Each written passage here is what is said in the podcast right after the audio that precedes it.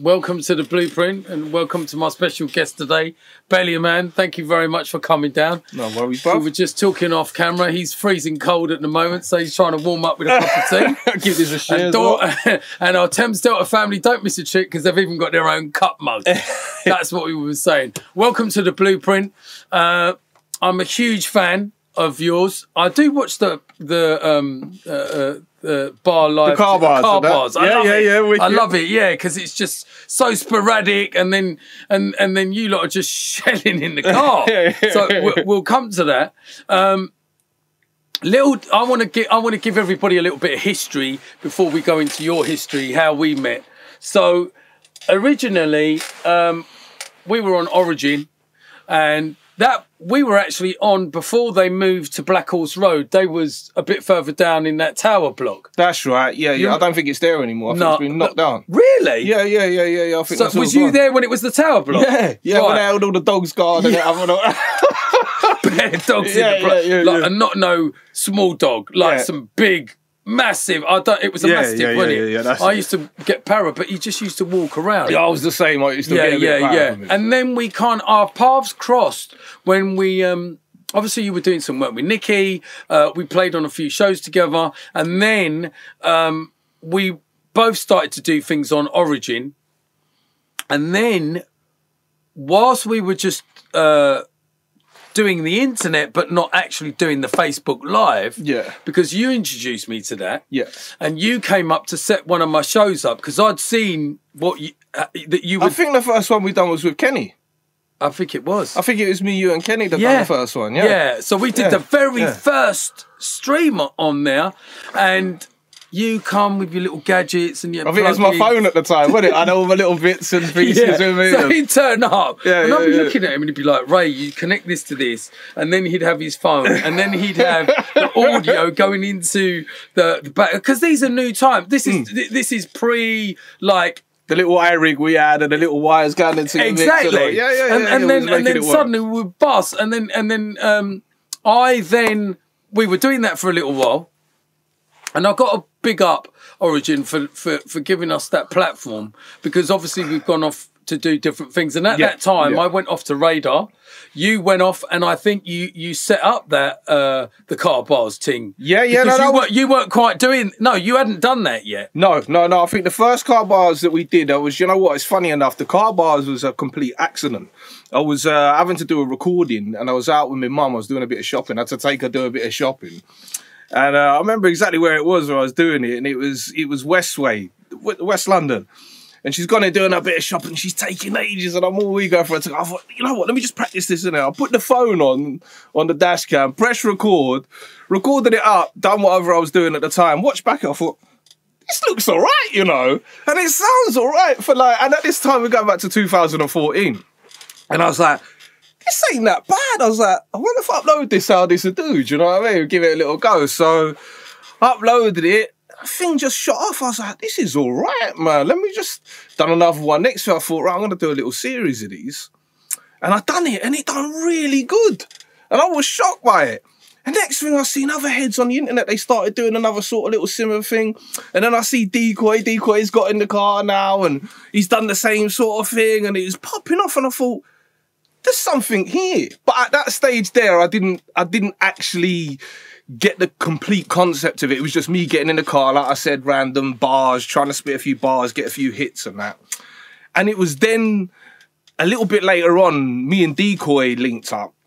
And we was doing a mix. It was me, Eksman and Decoy putting this mix out, D&B Volume 1.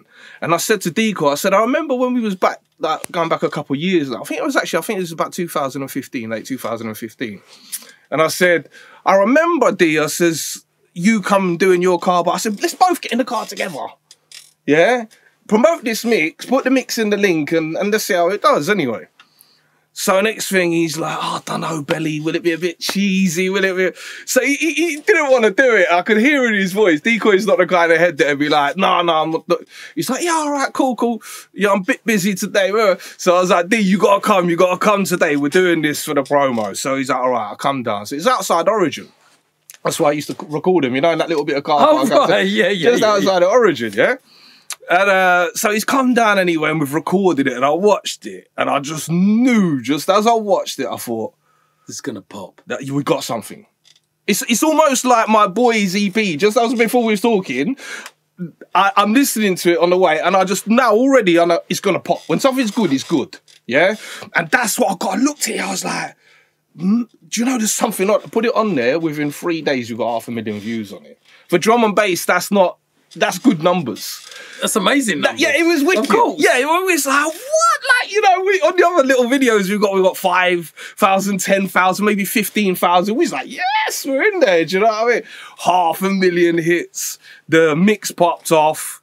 You know, it was a good time. It was nice because I kind of feel like that was a point of where things started to really start lifting for me as an artist. You know, people started taking a lot more notice of me, more serious. You know what I mean? It was one of them things where the Bellyman show was great, but there was something about these car bars. I can't put it in stone because I've done loads in the past, and some of them are wicked, some of them are not so good. So I can't tell exactly. It has to be good, but there's something there, people. Well, sometimes it's just about the moments and yeah. A little bit like Blueprint, you know, someone comes in, it's unexpected, it's honest, and it's not, you're not practicing 20 times to put it out. If there's a mistake, you're laughing, you're joking. You're having a laugh, basically. Because we've had to reinvent ourselves a good few times. Yeah. And you've only just come in the game, really, like... I mean, we're going to go back into the history, but I wanted to show the connection, even though you don't see us on maybe some of the same shows. I mean, we've done loads of shows together pre-COVID and before that, because we were doing all those warehouse parties together.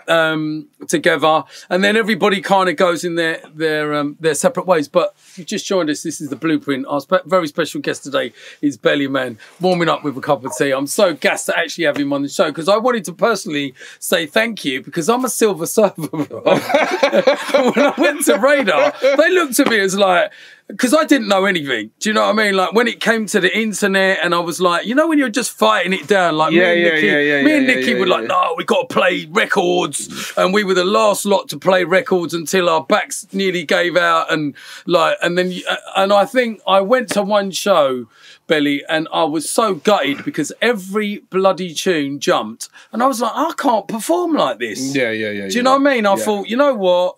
Let me just try this little CD thing. And now man's walking with a 2 terabyte hard drive, and that's me all day long.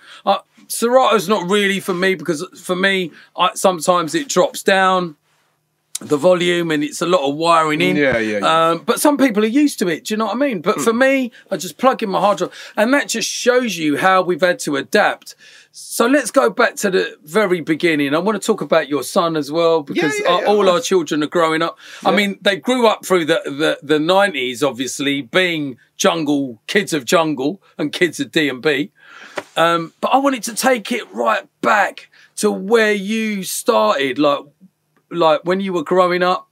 What were you listening to? I'll tell you what, I've very fond memories of being a youngster. Music, like... was a big thing to me as a younger. It was to all of us growing up.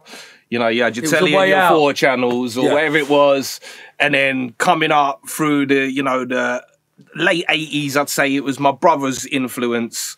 Coming back with the old tapes, the Acid House tapes, and coming in Mr. Cook, and you know, like I was, you know, I was born 1980 now. So you think I'm 8 years old at this stage.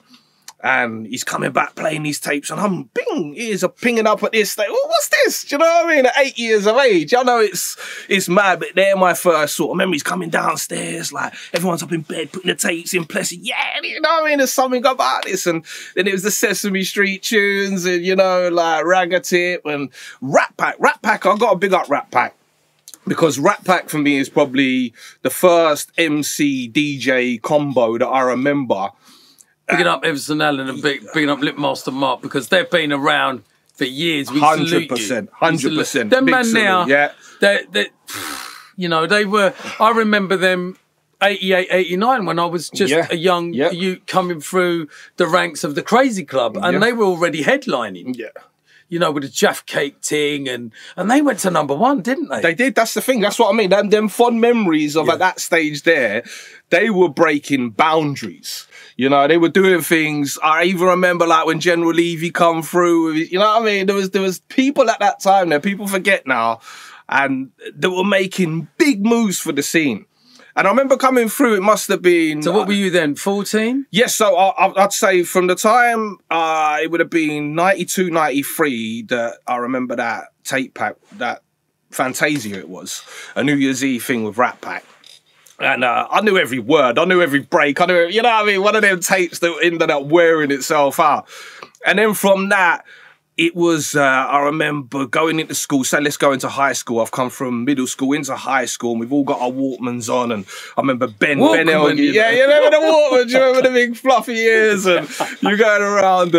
And it was, I remember Ben, there was this one moment, I used to go Wiseman in Greenford. And there's this one time he's like, yeah, check this tune. And he passed me over the headphones. And big up Andy C, it was 31 seconds. So we're talking 93 now. That's how the tunes make a point in time of what it is. Yeah, of course, yeah? Of course.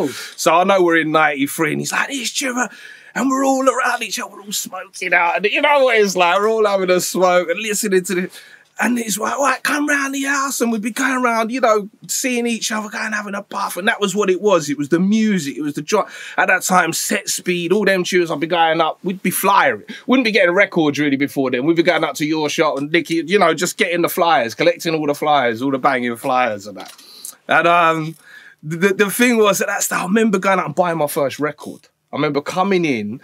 I don't know, was you working? You must have been. You was there from the early days, weren't you? I was there for 9 years. Because I remember who sold it to me. It was Clarky. I remember coming in and out of the shop. And I was like, can I have a listen to that one, please, mister? You know what it was? How old was you? I was 13, 93. Wow. Yeah. So that's what I say. The records are so important in my life because they give me time frames. You know what I mean? So... That tune, I remember the tune. I still got that tune, actually, that I bought today. It was The Twilight Zone. You remember The Twilight Zone? Kickman Records. Yeah. Yeah, 1993. It was £5. I remember just Nicky, it went up to £5.50. And I was like, it's £5.50. You know what I mean? You're like, where's that? How come it's gone up? It's gone up. And that's how it was with the tunes. And it's just little silly things you sort of remember as you go. So from there already now, I'm buying records. I ain't got decks. I ain't got anything like that. But I'm locked. You're drawing reference to tunes. Yeah, I'll get a little £5 or so. I'm going up to the shop. I'm going out. We're getting flyers. And next thing I remember, I must have been about... just coming on 15, sort of early like that. Back up to Nikki's shop again. We've gone in there. I'll actually tell a lie. It wasn't Nikki's shop. It was MASH. It was Frost and Brian used to work down there. That's it. It was Brian. Big up Brian. And there was another geezer called Steve. Steve something. Steve. Oh, it'll come back to me. Because I remember they used to have all the Kangol hats and everything downstairs. Yeah. So you used to go downstairs and there's bare clothes and then right at the back there'd just be this little window. And you'd have Brian. Like you'd be serving your lunch, Yeah. Like, what? Yeah. And then they'd have the records stacked on the side of it and then he'd just be playing records. That was it. Oxford Street. That's it? Yeah, just come out of the station, do it right. It was just a go there down the stairs, down the back. We knew them all. We was in there flyering, getting all the little spots. And it was then, at that stage, just coming up to about 15, something like that. And I got my first tape pack, which was Dreamscape. It was the red cover. Was it Dreamscape 8 or so? So the red Dreamscape, you know, the face coming out of it, legendary thing. And that was it. That was I was involved, you know what I mean? We was listening to the radios, double taping the tapes, you know what I mean? And...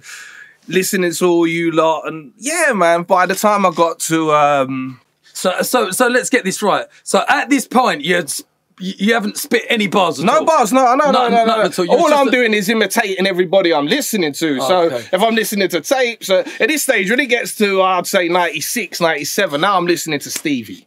Yeah, I'm listening 95, 96, Stevie's the man. I'm there, actually, I think the first rave I went to was 95. You got to think now, I'm 15, but it's back in Labyrinth. I'm going back to 12 Dalston Lane, we're down at Dalston, I'm standing in the queue like, head down and all that. Bus straight through the doors. Big up Billy Bunter, yeah. But that's where my life started, 1995. Yeah. The other 15 years before that, you know, it was just a learning curve. Now all of a sudden, 15 years, it's like, bang, Labyrinth. Whoa, all these birds, you know, it was... the music was something else. So, once I was introduced to the rave scene and that was it. My life completely changed from that point on. Then I'm going, I'm listening to Stevie, I'm listening to Skipper, I'm listening to Det, I'm listening to all these heads coming, absolutely smashing it. Them boys are still at the forefront today. We're talking the same heads. Skipper, Shabba. Yeah, all of them. Yeah. Just so all the foundation, man. Just like all the foundation DJs, yep. If you want to be here, that big salute, man. Big salute. We still keep going because we love what it's for the love of it. Now, do you know what I'm saying? Yeah. I got a big up Skibadee saying that because I heard you say earlier on you was like we have to reinvent ourselves. I've seen Skibadee do that so many different times on paths, and I have to, like I say, give big ups to people that deserve it. We're saying 100%. It there. And that guy has managed to stay in the scene and at the top of the forefront from the time that I can remember, from he's been brought in. I remember him saying one day it was Stevie that used to give him the mic and bring him in. And, you know, for a legend like that, you know, you have to just pay respects, man. Them 100%. Guys there. And those days, those beautiful golden days where a man would bring a next man in and see a you on the side and give him his little chance, as we did, you know, like Mampy, Kane, like Profile, Ash Attack, like as you see them man on the it's like, come in, bruv. Just come in. Yeah, just it's your time. Jump on the team. What? Now, bruv? And they're like, what? But they feel under pressure. But what I'm saying to you is those doors that we opened for many a people, they went on to do great things because everyone's got their own style, their own stuff. But what I wanted to say was, so as we're in this exciting moment, it's 1995, you're in the dances, you're 15/16, 16, 17, 18. The best times of my life right now. Right, and was you listening or did you have any influence of hip-hop at all at that moment? Right, okay, I'll tell you what I was doing at that stage right there. I was listening to everything. Yeah, so I'd go home, my mum would be listening to her music, whether it be Dolly Parton, you know, all them kind of tunes. She's Irish influence. And then I'd be listening to the radio. Then you got my brother with the rave side of things. Do you know what I mean? It's all different music. So I'm going out with everything. Everything. Yeah, brilliant. Everything. So there was no specific music that I was listening to growing up. It was a bit of everything, top of the pop. You know, we all kind of... You know what it was. You kind of switch from indie, whatever, Coldplay, Blur and all of the rest of it. Because simultaneously, when you're on the underground scene, there's always an overground scene that you're still paying attention to because that's what your family are talking about. Yes, yeah. Now, funny enough, you say it, going back there, my first ever record that I ever bought, that was the first rave tune, I feel, from Nikki's shop. But the first records I remember buying on my way, I was about 11 years old and it was Black Box. You remember that? Ride on Time. Ride on Time. Yeah. That's the one. So them kind of tunes there, they were a little bit before, you know what I mean? And but that was kind of like the... end of the rave. Well, that was Right on Time. That was 88, 89. Yeah. But what I'm saying to you is, even though that house music was underground, it had that crossover where the majors were signing it. Yeah. I mean, put it this way, when I was growing up, I think one of the first 12s I ever... No, 7 inches from Woolworths was Message in a Bottle by Police. Yeah. So when I used to listen to the commercial pop, and then I was like, some of the tunes I was feeling because I was like, it was connecting electronically. Do you see what I'm saying? Like some of the 80s pop, like Duran Duran, or it might be Gary Newman Cars, and I'd be like, how did they get that sound to sound like that? Yeah. That analog was kind of calling me. Do you know what I'm saying? Yeah. So let's go back. You're in Labyrinth, that's your first rave. Who was playing? Right, okay, so I would be lying if I remember who was playing. I was just... in the moment. In the moment. And I remember I went with it. It's me, Ricky, Colin. Big up Ricky, big up Colin. And we've got in there and it was just... Like I say, you can't forget that moment. The lasers. Do you remember the big gates they used to have the back at there? I walked in and I was like... what is this place? Like, you remember, things were different back then, you know what I mean? We'd go out in there and there'd be the gardens all outside and everyone's out there blazing, they're doing their thing, minding their own business. Yes, what are you saying, bro? Can I be your water? It was a different story. It was different back then. And I remember, like, it was Paradise Club. Then it was like, okay, where else are we going? Then it was the bigger arenas. Then we was going to London Dots. We was going World Dances. You go Peckham, Laser Drop. Yeah, we went Laser Drop. Oi, Laser Drop. Laser Drop. But when you got in there, everybody was cool. It had that kind of... It was an all-black club. Mad. But when you was in the dance, there was nothing but love. Listen, I was lucky. See, when I grew up, I was in a place where I had family all over the place. I had family in Ireland, South, West, North, London. But so when I was growing up as a youth, I'd be going out to all these different ends and I'd be mates with everyone. So it wasn't like these days you got them postcode wars, this, but because I had cousins here, I had family there. I was just accepted. And people were just wanting to go out, have a good time, rave, smoke a spliff and dance. Exactly. But in going to that Peckham, I remember that time, right? What happened? I remember the first time I've gone there, I was going with CJM. I used to do a show back on Life FM, me and CJM for years. We grew out together back in Norfolk. And his dad used to run the door. He was the head doorman at Laserdrome. So anyway, you probably know him yourself. Anyway, so we got in there, and I remember going in there this night. Yeah, Nikki's on the main floor. You remember, like, yeah. As you sort of walk in, Nikki's like smiling up, like, and I've gone in there, and I must have been the only white bray in there, bro. I tell you, me and Nikki DJ, and I was like, raw, like, am I gonna be alright in here tonight? So, man, let me tell you something. The laser quiz, I had one of the best nights of my life. That first night, I remember going back, I was VIP, like, you know, the VIP treatment. His dad run the door, so we got the back behind the booth. We're in the back, we're blazing it out. Mate, night, like I say, one of the best nights of my life. I remember that same way. I just remember that shookness. Yeah. I think when you go back to 93, 94, 95, because don't forget, everyone was changing really rapidly. Like you had, like by 92, they were already calling 89 old school. Yeah. By 94, it was like, yeah, that's hardcore, bruv, 92. This is jungle. But there weren't that many places where black people could go and feel comfortable. One of them was Laserdrome. The other one of them was Telepathy. Yeah. And those were places that people could go, they could dress how they wanted to dress. There was a form of culture and identity. That, and even Paradise Club, but that was more multicultural. And even when you went to certain places, but don't forget, when we were going up north, there wasn't anything for black culture. Do you see what I'm saying? So when we was going like Liverpool, Manchester, I mean, I remember going certain places and you hear the tape, you know, stop letting off the shots, because it's ricocheting. People can't imagine that, can they? Exactly. Like, because I remember going to Manchester, there's one red light, like, bulb in the room. No lights, no lasers, no nothing. Heavy sound system, and it's bare dark. Man's got a torch in his mouth, so you got to put the dub plate on play. Everyone's pockets are getting reefed. and there's 2,000 people in the dance, and they're going crazy. Yeah. Well, all you can hear is air horns, whistles, and rewinds. So what is the point in that time between being 15, 16, that you would pick up the mic? Would that have been Life FM? Well, I'll tell you how it started for me with the mic. It's a funny old one now, because you're going back, like I say, I've gone through Labyrinths now. I've started going around, checking each club out, going from club to club to club, loads of different clubs. But you know, we'd start going out on the Tuesday, the Wednesday. You know what it was like? Sunday, we're down at Herbal. Anytime we can get out, we're going out. We're doing what we can. And then I remember, it's quite a thing. I remember around Stevie sort of passing then, give it about a year later, I think it was about, give it say maybe late 98, maybe that sort of time, that the garage started coming through.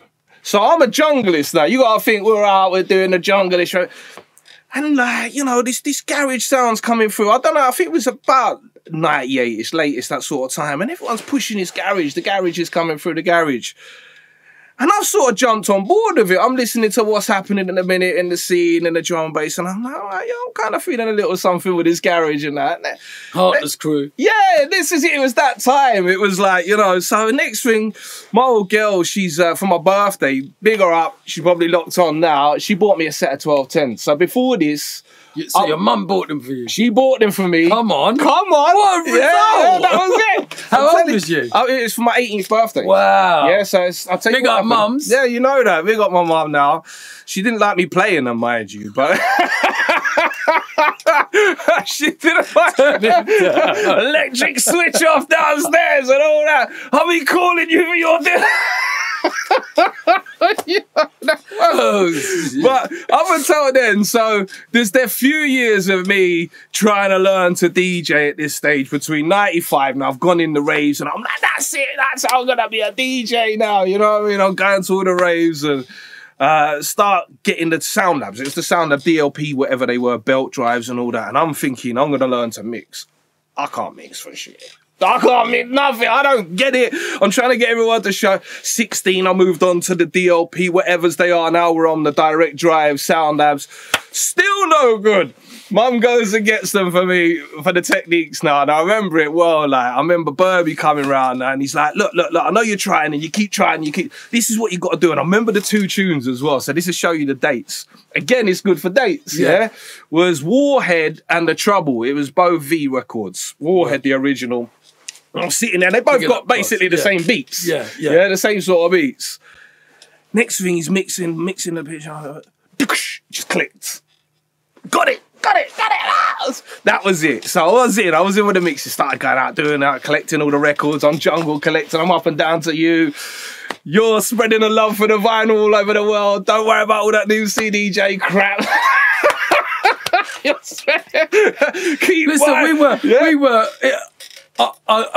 I'll tell you an instance. It all changed when Ed Rush and Optical. It was Optical that turned up to Bar Rumba where we was resident. With me, my memory's getting terrible, bruv. Rough Stuff. Me, Rough Stuff was resident. Yeah, big like Rough Stuff, man. Brian, obviously Brian, Frost, Darrison and Moose. We were the residents.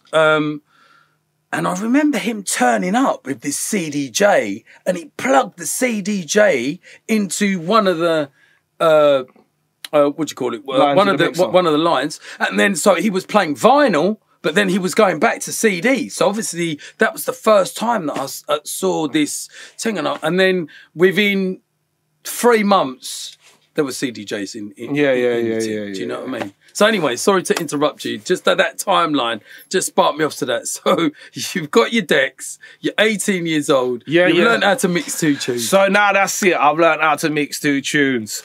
Give it, I reckon, 4 months of me knowing how to do it, right? Greeny walks in. Big up, Greeny. And he's like, yeah, you sounding all right, man. You sounding all right. Give me a little boost and all that. I'm thinking, yeah, okay. Who's Greeny? Greeny's one of my pals from back in the ends. He's not in the scene, right? He's one of my pals. And next thing anyway, he's like, yeah, man, you're sounding good. And he's coming in. At this time, I'm thinking, I'm smashing it on the decks now. You know what I mean? I'm giving it so like, Greeny's like, what? I'm like, wow, Greeny's a fucking sick DJ. I must be doing all right here and all that. Next thing he's like, do you want to sit on Life FM? And I'm like, oh, he's gone, yeah, man, Paul Rosen, who is he? He's got Breachy, rest in peace, R.I.P. Breachy. He's gone, they're setting up a new station down in Hamwell, Life FM. Get in there while they sit, you know. I was like, man, I don't think I'm good enough. I really don't think I'm good enough. And this is, like I said, this is that change of where it's going from. I'm mixing jungle. I've just learnt with jungle and all that. But it's going into a garage thing. This is becoming a garage station. So for me to get involved in this, I've got to make that choice of, am I going to mix the garage? Yeah. So I'm like, you know what? 18 years old, opportunity to be on a radio station, you know what I mean? DJ and all that. I've got in, man. I've started going out. I've got all the garage. I'm going down to Cage Records, even. But started getting involved. That was it, but what was your name then? DJ Tomo. I'm actually done all right because I tell you what, at that stage, I look back at that now, DJ Tomo. And how did that name come about? It was just my name. My name was Tommy, Tomo Short. It was just no thought in it. It was DJ Tomo. I'll play that next. Everyone used to call me Tomo at the time. I was like, yeah, DJ Tomo. Yeah, that'll do. So for a few years, I think it was from 98, I was on Life FM. Give it to about 2000 now as a garage DJ. Like, don't worry about my DJ career because I don't feel... At that time, what happened was I actually done all right. We started up. Now, this is when my shop come about because big up Steve, big up Bevis. They started up a shop, which was Dirty Fat Beats on Uxbridge Road, just beside the Heath Tavern, just as you're going into Uxbridge. And it fell on my feet. I was, I'd say, about 1998, like I say, same sort of time there, late 98, 99. They said, look, we can give you a job if you want to run the shop for us. And I was like, run the fucking shop. You know what it's like. You're part of the shop. You're part of the firm. I was like, yeah, man. I grabbed it with two hands. I've got into the shop anyway. I started doing really good, had good relations with the customers and that. Started doing all right. But I was in a bit of a bad place because you got to think 98, 99, 2000, 2001, records were really declining. Yeah. So it was like I was trying to build something that was just never going to happen. So I was going there, I'm doing what we're doing. I said to Steve and the boys, I said, why don't we try and put a studio out back? You know what I mean? If we put studio out back, move with the times, maybe we get the money from the studio, blah, blah, blah. Which we did. We ended up building an analog studio, the old base stations, the old cool Trinities. And, you know, we done all right. We put a little thing, put my first tune out as Tomo, Scarface tune, done about 1,500 copies because we had the shop front as well. At that time, it was big piece for me. I was selling tunes, the vinyl was making me chill. I was like, right, another 500, get me back on. You know what I mean? We had Terry coming around, all boys. So I was like, yeah, I'm making tunes, start doing a bit. And it just from there, it just went to grime. It started changing, the scene started evolving. And I kind of just, I fell out of love with it a little bit. It changed and I just went back to the drums again, started listening back to the drum and bass, went back out drum and bass raving again. What year was that? Must have been about 2002, because I remember all that body rock and all that sort of thing was out, and I wasn't really feeling, there were certain tunes and it was a sort of little time so where... So that was a good time for the end? It was a good time. We were doing the black market parties there. Yeah, it was that, it was all, like I said, it was... That sort of time. There was a big crossover and changeover at that time. Yes. But there was still no Bellyman by then. No, there was no Bellyman. We're coming to that. Right, yeah, we're getting there. So it comes anyway. Like I said, going back to the Raven, I'm going out now. I get married 2003, 2004. I'm out, I'm partying, having the time of my life. 2005... I think it's 2004, 2005. We're listening, we're partying.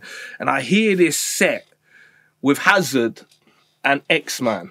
Yeah? Hazard, Eksman. I think it was Battle of the MCs and it's got Herbsy, but it was Eksman that stood out on that thing. Don't get me, everyone's smashing on a thing, but I just remember listening and thinking, this guy is just sick. Like, something drew me to him. I just thought, mate, I don't know what it is, but I want to try and write a few bars. That guy's got me inspired, yeah? And that was it. And you've never done anything. Up until that point, it was me, if I was MCing or trying to do anything like that, it was me imitating your other MCs, doing a bit, singing along to the bar. You know what it's like as artists. And I just, up until that point there, I wasn't an MC. So 2005 is then I'm starting to get my pad out. I'm writing down, I'm writing. Oh, crap. But I'm writing. Yeah, but listen, if you heard some of our first tunes, Ryder always teases me about some tune I sampled and it sounded so rubbish. It was so rubbish. And when I was in the studio, the loop was out. No, I don't even know what I was thinking.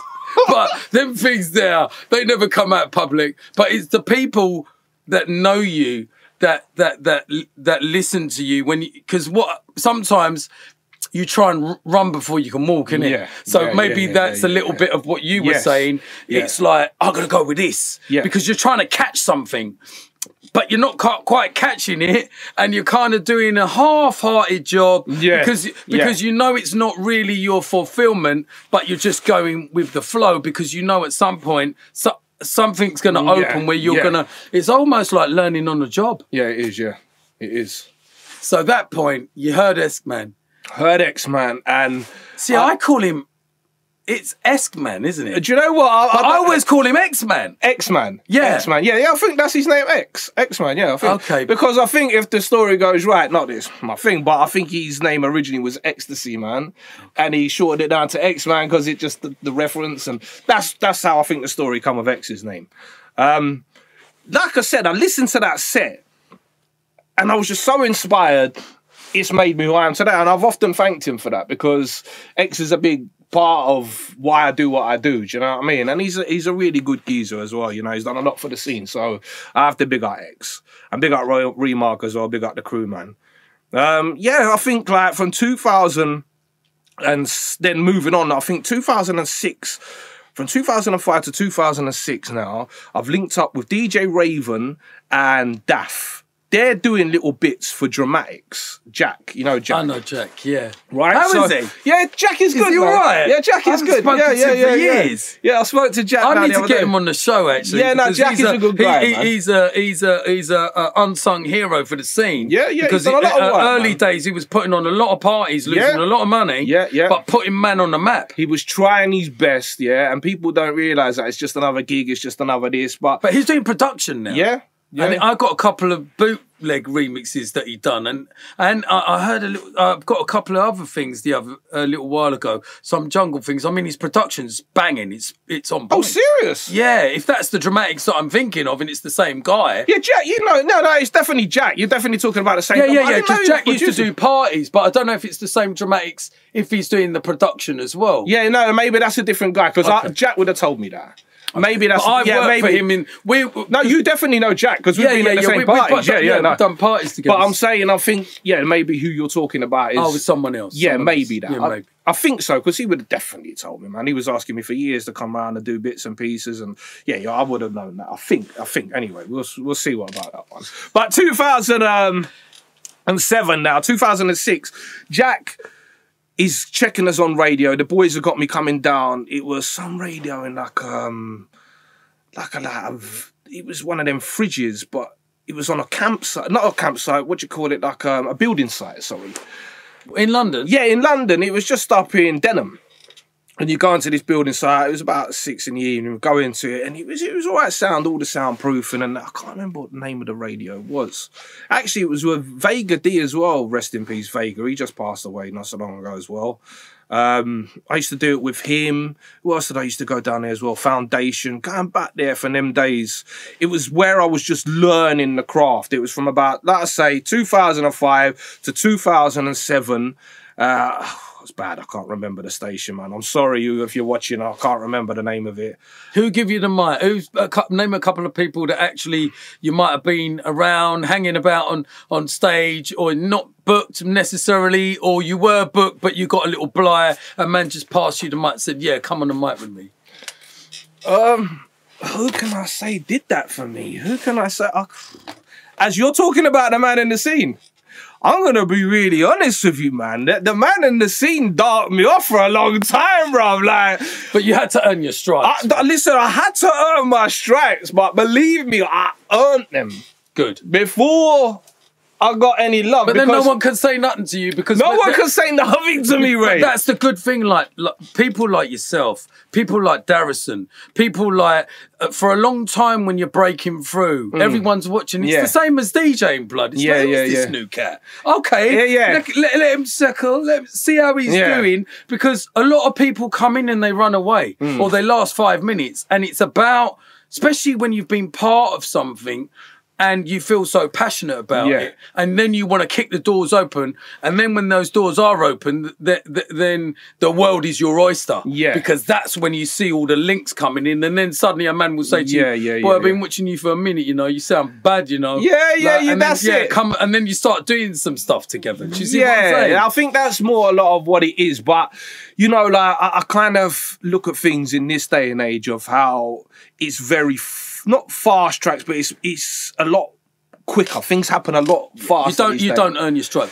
If you've just joined us, we're having a conversation with a one and only Bellyman, original, legend in the game, you know. I love it when we've done sets together, and I like your energy. And just speaking to you, you just see how passionate, because this thing that we do, sometimes you're not paying your mortgage because you ain't got... because that bill's come in, and but you know you got that gig, and then you got cancelled, and it's and to be fair, I love your honesty, like you were saying about they gave you a hard time, you had to earn your stripes, and not only that, this is a business that you want to give up before you've even started sometimes because everything's against you. I'll tell you one thing, right? There's the good and bad to a lot of things when it comes to just everyday life, but in the scene, try not to bring any negative to it, but sometimes you got to think to yourself, like, in the start of the scene and the way it was, the old school mentality, I call it, the old school mentality, everything was under lock and key. Nobody wanted anybody to know anything. Nobody was bringing anything in. I remember saying to Nikki used to say to me when I was young and I go into the shop, I say, what have I got to do, Nick? What have I got? How do I? He'd say, keep everything tight. Keep everything. And I'd be like, what the fuck does that mean? Yeah, what does that mean? Like, just keep everything tight. He'd say, tight, tight. Give me everything tight. I'd be like, all right, Nick. Yeah, cheers for your advice. Do you know? That's one of them. But it's one of them things. It's like I said to Grant Epidemic the other day, if everybody was to have the mentality that we had, not I say we had, because I wasn't really there at that stage, but the old school lot had, of keeping everything under lock and key, and the world thought like that, there wouldn't be no buildings, there wouldn't be no cars, because it'd be everyone doing it for themselves. We have to learn the people what to do. We have to teach what to do. We have to pass the batons on, so to 100%. Speak. You know, it's like making tunes. Look at back in the day, you'd get a bass line, man wouldn't show you how to do nothing. Yeah, that's me, that's how I do my thing, and I get it to an extent, and I get. But I think there was, and I'm not trying to defend it, but there was a lot more individuality there. Of course there was, and it was a building process. Exactly. You didn't want anybody nicking your shit. You hear me, yeah, you hear me, or you hear Dillinger, yeah, or you hear Bookham, yeah, or you hear Fab, or you hear Groove. Now, we're talking DJ, producer, we're all DJs. Correct, yeah. Do you see what I'm saying? Yeah, yeah. So there was a time when man was just making tunes and like, we had this with Profile last week. He was like, then the producer would just give the tune to the artist and then the artist would run the tune. Yes. Do you see what I'm saying? Like I would just give my tunes to Fab, Groove, Frost, Brian, Ryder, Mickey, Kenny, Randall, those were my people that I gave the tune to, and then they would run the tune for me. Yeah. Do you see what I'm saying? Yeah. And then Nicky, when he come out of the white glove thing with the whistles, and then went to me one time in the shop, this jungle thing's all right, isn't it, Ray? I was like, what? You converted now, yeah? And overnight, white glove's gone, whistle gone, everything. It's like, yeah, I'm in this thing, yeah? And the next thing you know, he was representing Congonati, and he had a good run with... He actually became their DJ because he was their test DJ. Yeah, that's what I remember all the time. Don't you remember? Like, yeah. Bear! And I grew all up the takebacks, that's all you'd hear. Bear Congonati, because Nikki was coming like Mickey. Yeah, do you know what I mean? Yeah. Like bear, ragga, reggae. And that was what the beautiful scene, what it's brought to us. But like you said, back then, you'd earned your stripes. Yeah, and do you know what? I'll explain in the fact as well. I get it. I get why things are... kept to, it's almost like a quality control in certain circumstances. Whereas, like, if you look at how things have gone today, there is no quality control because everything is out of control. There is no control on it whatsoever. So if you make a tune, you can go and put your tune out there. You ain't got to get it. Well, we take the tune, or we're not going to take the tune. Or do you understand what I'm saying? You want to put a video up, you can put it on your own profile. You don't need to go. It's so easy now. The internet, the way things are. It's like I said, I get the way things were back then, and I understand it. But there was a certain few players in the game. And I won't mention names, but there was a certain few players in the game that blocked a good few artists, including myself, for many years and went literally out of their way. I had one artist in particular who went to my brand, who I was going to get my clothes and all that built and to get my merchandise, made and that. And this, I'm talking big man in the game here, gone to my merch, people who do the clothes, to tell him, what are you doing this for Bellyman? If you carry on doing this, I don't want you making our merch, blah, blah, blah. And they're top of the game. And the guy is like, well, if that's the case, like, he's a customer the same as you. And I'm not going to big the guy up either because, like I said, I don't want to say names. But certain people will go out of their way to... But that's just... that. Listen, I get that. But at the same time, that makes you who you are today. Correct, yeah. Yeah. You see what I'm saying? Do you know how many doors have closed on me? Do you know how many men said no to me? And I'm still here. No, but there's no such word in my vocabulary as no. But I get that. And do you know what it does? It just makes me more hungry. That's what's driven me. That's 100% what's driven me. Come on, that's it. That's it. Like, at the end of the day, like, you know, not everybody in life is going to like what you do or like you as a person. That's just a part of life. You just got to carry on with that. You can't dwell on them things. And I think a lot of the people who we look back on, there's a good few artists who ended up just throwing the towel in because they couldn't deal with that no more. They couldn't handle them doors being shut or understand why them people's attitude were like that against them. But to tell you the truth, Tommy, no one teaches you that, like you said. Yeah. They don't teach you about the fame. Yeah. They don't teach you about the money. Yeah, it's true. They don't teach you about the drugs. Mm-hmm. They don't teach you about being in control. And not unless you've got good people in your corner going, bruv, what are you doing? Yeah, it's true. You need to come back and get in line. Yeah. And what are you doing? Yeah. Where's your family? Because it can all, every weekend can be New Year's Eve, as we all well know. But, but what I'm saying to you is, when you get a grip of this business, and this is great to have an artist. Listen, if you've just joined us, it's The Blueprint. It's my good self and Bellyman. I've got a lot of respect for this, brother, because no one really knows the connections that people have. Like, you were a very huge influence, again, thank you very much, on my streaming, because I went on to do some amazing things. I went to Radar. I got you up on there on the early days. I did 3 years. We won an award. It was one of the best radio shows. And you smashed it with your car bar, 1.5 million with Harry Shaw. So it's just nice to see people do good things. And where there's the love and the connection, there's always a way back, because you just get involved, you do your life, you do what you're doing. Through lockdown, I think I spoke to you, was it before lockdown or after lockdown? I can't remember. Yeah, it was just before lockdown. We just talked about a few things. Yeah. And just checking in and seeing how you are and just touching base. So now, tell us where the rising of Bellyman. Okay. So we're about 2007 now. 2007, and I make a link up down at Life FM. I'm back down at Life now, and I'm walking out the door. This is in Hamwell, and I listen. Ears perk up, and I hear these DJs dropping bangers, and I'm hearing this MC shelling it down. Another one back to back. Let me have a look in here. So I open up the door, have a look in, and it's Rob Blaze and T Light. These two guys absolutely smashing it down. And you got Frenzy and Guffy on the mic. I've come in, I've sat down on a chair for a little bit, listening to these lot vibing. Well, let me jump in. Let me have a little vibe with these guys. Let me just, you know what I mean? It's life. I said, yeah, cool to jump. Yeah. Next thing, we smashed down the set.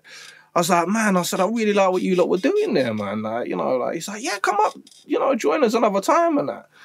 Anyway, after that, I think between 2007 to 2011, we formed up a little crew, which probably nobody knows about, except for the original followers there, which was called S-Unit. Yeah? S-Unit back in the day was me, Mosey B, Rob Blaze, T-Light, and that was it. Hold on, me, Mosey B, Rob Blaze, T-Light. Was there anyone I'm forgetting about? No, that was it. That was the four of us. So, sorry, and Frenzy. Sorry, and the MC. How could I forget Frenzy? And that's it. We're going about. We're going to Amsterdam. We're getting booked. But did you have a name by then? Yeah, SU. Yeah, but no, Belly come about. I come about. I started MC Belly in 2005. That's when I was at a radio station. That's when I started drum and bass. That's what I got in contact with Jack and Raven. Belly come at 2005. Belly Man or just Belly? No, Belly. It was just MC Belly at that stage. Yeah. The MySpace days and all that, MC Belly, yeah. So then from there, we're going up, the S-Unit's gone, and we're doing Quake. There's a regular thing down at the Boulevard, down in Ealing. We're down residents doing that. We're going for a new... What did S-Unit stand for? Specialist Unit. The Specialist Unit. That's what we was calling ourselves, yeah? They wanted to call it the Untouchables and this. It was like, you had the Uncontrollables. Specialist Unit, that's what we ended up with. Got the merch, done it all up. And to be honest with you, I had a really good time with the lads. I really enjoyed myself. We was going about, like I said, we was going down, we was playing out here, there. We was lucky to be getting our petrol fee at this time. Do you know what I mean? We was going around trying to earn our stripes. You got to think... I'm going from 2005 as an MC to 2010, 2011. By 2011, I've done the whole 4 years at Breaking Science now in room 3, gone from the bottom of room 3, come up to the top of room 3, then into room 2, gone from the bottom of room 2 to the top of room 2. Next thing comes to the main arena, it's North versus South. Every MC in North, every MC versus South. Then you got Bellyman and Rob Blaze, main arena, breaking science. I'm gassed, but I'm not gassed because I'm like, why has he singled my MC name out here? Clayton, I'm like, why you singled my name out here? So anyways, like, next thing I've turned up to the dance and he's like, yeah, Belly, come in, man. I was like, what's up, bro? He's gone, bro, why did you call yourself Belly, man? I can't be putting Belly on the flyer. He's telling me on the book, in the little room, the ticket box room thing. I'm like, I'm just about to step on stage, bro. You're crushing me here, like, what are you doing? He's like, bro, we'll have to talk afterwards about the name and putting you. He goes, I'm willing to put you on the main flyers and all that. He goes, but we got to sort something out. The name Belly, you know what I mean? And I was hurt, bro. I'm just, all right, cool, Clayton, safe, bro. You know what I mean? I was just got out, done my set of Rob Blaze, done the next set, it's me and Magistrate and that. And that's kind of like a point. And do I change my name now? Do I not change my name? And I just left it for now. You know what? I'm sticking to my... I've built all this over the years. Like, I've got to how did the name Bellyman come about? I tell you what, the Bellyman... or Belly. Belly originally. I was sitting there on MSN. You know, you chatted there on the Messenger. We're going back to 2004, like I said, 2005. And I just stopped smoking. I was blazing hard, blazing out. And I was like, I've got to stop this smoking, And I was like a twig. At that time, I was like, you know, 12 stones, whatever I was. And I stopped the smoking, give it a couple of months down the line. Next thing, stopped the smoke, started eating, started munching up the place. And I was sitting there, bit of a pot belly coming along, sitting there typing along one night on MSN, and I'm like, yeah, I've got to come up. This DJ Tomo thing's dead now, like, you know what I mean? I need this MC name. What am I going to come up with as an MC name? And I'm talking away to my pal. And kind of like looked down, whatever. Just, I said, yeah, imagine I call myself Belly. Yeah, laugh out loud or whatever. He goes, bruv, that's a sick name, you know. I was like, nah, I'm joking, bruv. Do you know what I mean? Carried it on. The next thing is just, that was it, the seed was planted. I was like, Belly, let me check Google. Done the Google search, nothing there going on. I think this could work, you know, all these... And it just stuck, man. It was just one of them things that just stuck. And then how did man come along? The man come along because, what happened? Why did it switch to man? I think it was a URL, bro. I think someone took all my URLs or something one time. And I was like, oh, fuck, I've got to change it. It's got to be Bellyman. Actually, this Bellyman works as well. No, fuck it. It just changed. Bellyman. And it sits better, innit? I thought Bellyman's better than Belly. Yeah. So that happened must have been about 2008. So you were still writing lyrics or learning lyrics, or you would listen to other, get influence from other artists? So from 2005 to 2011, I reckon was my most writing, but like most, not saying my best, but throughout them years, I was so hungry. I was writing. And looking back on it, 50, 60% of it was just garbage. It was writing and trying to learn and perfect what I was doing. There's no book to this, is there? There's no way. You've got to find your way. Yeah. So when I look back and I see myself back as an artist back then, and I've had a few listens to CDs and, you know, back of the CD packs and that was on. You could hear the fire, you could hear the passion. And I was a good MC. But I was no way in the same league as what I am as an MC today. And that's for obvious reason of keep writing and keep learning your perfection, your skills, and keep doing the car bars. The car bars got me so on point with writing and learning because I knew I couldn't keep coming out there doing more videos, putting the same lyrics in there, and I'm out in the open. It's like, oh yeah, Belly, you're dead, bro. That's rubbish. You know what I mean? It's come on, man. You're doing the same thing all the time, blah, blah, blah. So yeah, that really, really helped me. And I think like 2011 is where I sort of looked at it and thought, right, what direction am I going to go in with this? Like the boys kind of doing their thing, they're playing a sound that I'm not really feeling. I was more of the jump-uppy sort of sound. They're playing more of a liquidy sort of sound now, going that way. And we sort of do our own thing. Frenzy goes off and starts doing his thing. The boys go off and do their thing. And I'm sort of like, okay, well, where do I go now? What do I do? Yeah? What do I sort of, where do I go with this? Where do you fit? Yeah, where do I fit? So then I remember early days going up Rough Tempo and, you know, doing other little bits here, just trying to get myself, you know, just doing my normal thing, MCing, just writing, blah, blah, blah, but still a little bit lost into where I'm going with it. And then I got sick. I think it was 2013, July. I got really sick. I got bad blood clots. And I got rushed into hospital. I was in hospital for a good little, you know, for a few weeks now. Done a few operations on me and that. And, you know, and lucky enough, I was all right. But it was a bit touch and go. Well, we had a conversation because I was ill about the same time. That's right, yeah. And I think we connected again on talking about what had gone on, because it was all to do with the heart and the bloods. And I think that's when you have the realisation of family. Yeah. Of what's important to you. Correct. Of how you want to make your life less stressful and live a good life. Yeah. And do the things that you love. And actually you start thinking, I don't actually, you know, that kind of question, I'm going to ask for what I want. Actually, I only need to ask the question what I need. Yeah, yeah. Do you see what I'm saying? Yeah, so that's when that whole change happened, and that must have been a massive change. I wanted to ask you, at what point did you believe in yourself and realise that you was now an MC and not a DJ, and that you actually, was that before you had your episode with your health or after? Oh, no, you got to think that from 2005 up until 2011, I've broke boundaries now. Like I said, I've gone... 2006, I'm playing straight away with Chasing Status in Shepherd's Bush Empire. Yeah? That's a big set. Them boys are on the rise now. You know, they're blowing up. I think they're more than a lot of albums coming out like the next couple of years. They're making moves. Following year, I'm sort of on tour with them in Sussex. I think it was for Jack. And then I'm in the Cube in Southampton. So you'd made a name for yourself. Yeah. You were on the circuit. I was an MC. I'm doing my thing. There's some followers I've got. Stefan from Camden. Big up, Stefan. There's a few heads I can mention who've been there from day dot, who remind me of things that I forget about. I'm like, oh yeah, bro, I knew that you've been following me from like the early Origin days, the early Life days, do you know what I mean? So by that stage, up until then, I know I was an MC, but I think at 2011, I'm going to be really honest with you, and everyone that's watching, and I think a lot of artists go through this. At 2011, I was on the fence, and I was like, what am I doing?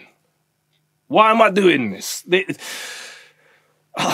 I even annoy at myself thinking about it, because I remember the feeling. I was like, am I doing this for the love anymore? Am I doing this for the money? Why am I, do you know what I mean? Asking myself these questions. And where do I want to go with this?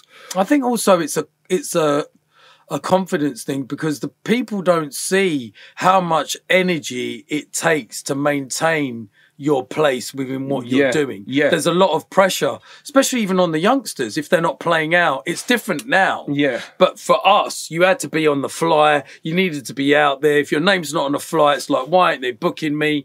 All of those things. There were so many things at that time. So you just reminded me there of all the different stages of how the scene run, like there were different times. At that specific time, that we go back to 2010, 2011, I was getting really annoyed because I was smashing these rooms up. People were knowing who I was, but these other heads were getting my spots because they were selling 150 tickets. And it was like, I was just getting so annoyed that there was these different man who just couldn't spit for shit or do you know what I mean? And it was just like, I started writing bars about it and all that. I was like, do you know what? I'm getting this negative side. I'm hating the scene. I'm not getting anywhere where I should be getting from it. Like, do I really want to be doing this? And it was that point that I had that turn of the negative. Do you know what I mean? It was like, they don't want to bring me in. They don't want to do this. You know, and I kind of just started falling out of love with it a little bit. And that's what I say. It was like, it was then I got sick. I remember I was back up and down GPS, and that was going up and down to Radio GPS, you know, Moose's son. And he was sort of like giving me a little bit of push at that time. I remember like, I weren't really feeling it. He was smashing it. And he's like, come on, bruv. Like, And then I got sick, 2013. I remember I was in that bed. I remember I was like in the hospital bed. And the things that were going through my head, you know, like, because there was this point in it where the doctor said to me, look, you might not make it back out of this operation. You'll have to say goodbye to your family. And I was like, I remember it like. How old was you then? This is 2013, so I'm 33. So I'm like, really? Like, I'm sweat. I got my mum crying. I got my stepdad around there crying. Everyone's crying around this bed. I'm going into this operation. And I remember like sitting there thinking to myself, like, I remember saying to my wife there, I was like, just make sure my kids are good. Make sure my kids are good. You've got everything. You know where it is. You got that. You got, you know what I mean? I'm just pointing out my whole life. And I remember thinking to myself then, like, you know, how much have I done in life? What have I done? Am I happy with my life? You know, like, I was happy, but I felt like I could do more. You know what I mean? That was the sort of feeling. It was like, oh, maybe I could do more. If I had another chance, like maybe I could do more. And you know, thank the Lord in heaven because I did get another chance. Come on. And I come out I'm of there. I'm feeling emotional, you know what I mean? Yeah, no, but you know what? It was when it touches you and you just feel man. That. Because that's what people that's when people think Bellyman was born. From the time I come out of hospital, 2014, I think me, you, Blade Runner, I think it was me, you, was doing that New Year's Eve. I swear it was, it was 2013, 2014. Yeah. So I said, if I come out of that place alive, I'm going to get to that New Year's Eve. And as soon as it hits the 2014, I'm going to smoke up a big zoo. Yeah? I don't smoke that. I'm going to spark up one big zoo. If I reach it, if I get to 2014, I remember coming off of the set with you lot, yeah? Coming back out and I just built up this reefer and I just...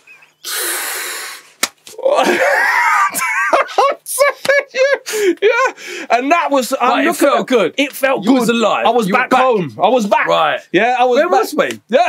Where was we? It was a shindig.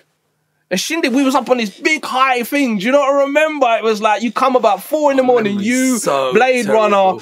I think we smashed it though, because me and Blade were playing back to back. Yeah, back to back. And that was so when it hadn't even really bust yet. It was just... He was just coming through. Blade Runner didn't bust at that stage. No. But I was bringing him through. You were the man that brought him through. You, come on, bro. Thank you. I didn't know about any Blade Runner was through you. That was it. And now the big star he is today, you know what I mean? He's... Well, no, you know what it is? Like you. His music did it, sorry. His music, but you was the man that helped. Yeah, well, we kicked down the doors and we opened the doors. I had a nice conversation with Terry... T the other day, Knowledge and Wisdom, and he said, you know what I love about you, Ray, is you're not scared to bring man in because you welcome what they've got to offer, and I love the competition because it keeps me young. Yeah, you know, they say you can't teach an old dog new tricks. Sorry, but you can. Do you know what I mean? Don't be fooled by the beard. You know, if you've just joined us, it's Bellyman, Ray Keith, special guest. Look, we ain't even got to the DJing yet. I just want to keep talking for another 10, 15 minutes. I hope. I hope we can. I hope we can keep going because it's just nice to just have a catch up. Yeah, man. But so tell me that 2014, we're there. You played, and then what was the outlook after that? So I've got myself to the stage of I'd like from between 2013 to 2014. That end up was August. I remember coming out. It was my son's birthday, and I was trying to get myself well to come out of hospital for my boy's birthday. I come out and I managed to get out for his birthday. 2 days later, I had to go back in. I was sick. But I make, you know, one of them ones, of course, it's his birthday. You put all your energy into it. You've got to be there, Yeah. So I did that and I've come back and got... So at that stage then, from then till around, I reckon early December, I had to learn to walk again because my legs were so swollen. I ended up swelling up to 22 stone. My whole body, my legs, everything was so bad, like with fluid and everything with the clots. I was in a bad way, so I come back out. Between them months, it was like learning to walk again, muscle sort of thing. I'd get up and I'd be all tired out, and it was quite a little tough time. But I remember getting to that stage there, coming out. I remember coming back home that morning and thinking, okay, I'm getting well again. I'm getting well. This is a new year, a new thing, and that was it. I started the Bellyman show. The Bellyman show come out before the live streaming. Yeah, I started the Bellyman show.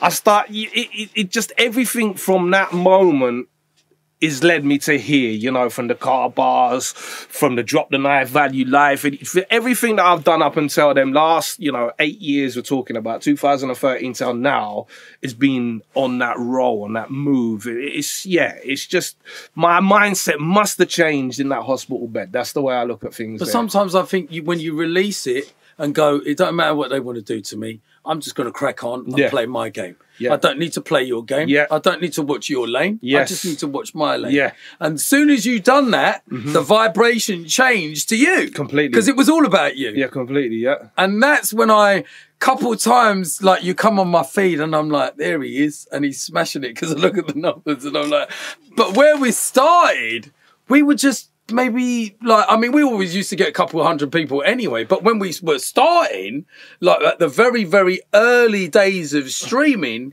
that was at the brink of it. Nobody was really doing it. Do you not remember the first stream that we did? I can't. I remember it clearly. So I've come into Radar and I set the stream up, and the boys are like, "What's going on? What's he doing? You know, all right, we'll let him off. He knows what you're telling him. It's all good. It's okay and that." So we got it set up. And next thing, I put it on, and you're having a look at it. I said, "Look, we're at 100." And he's like, "What? 100 people are watching?"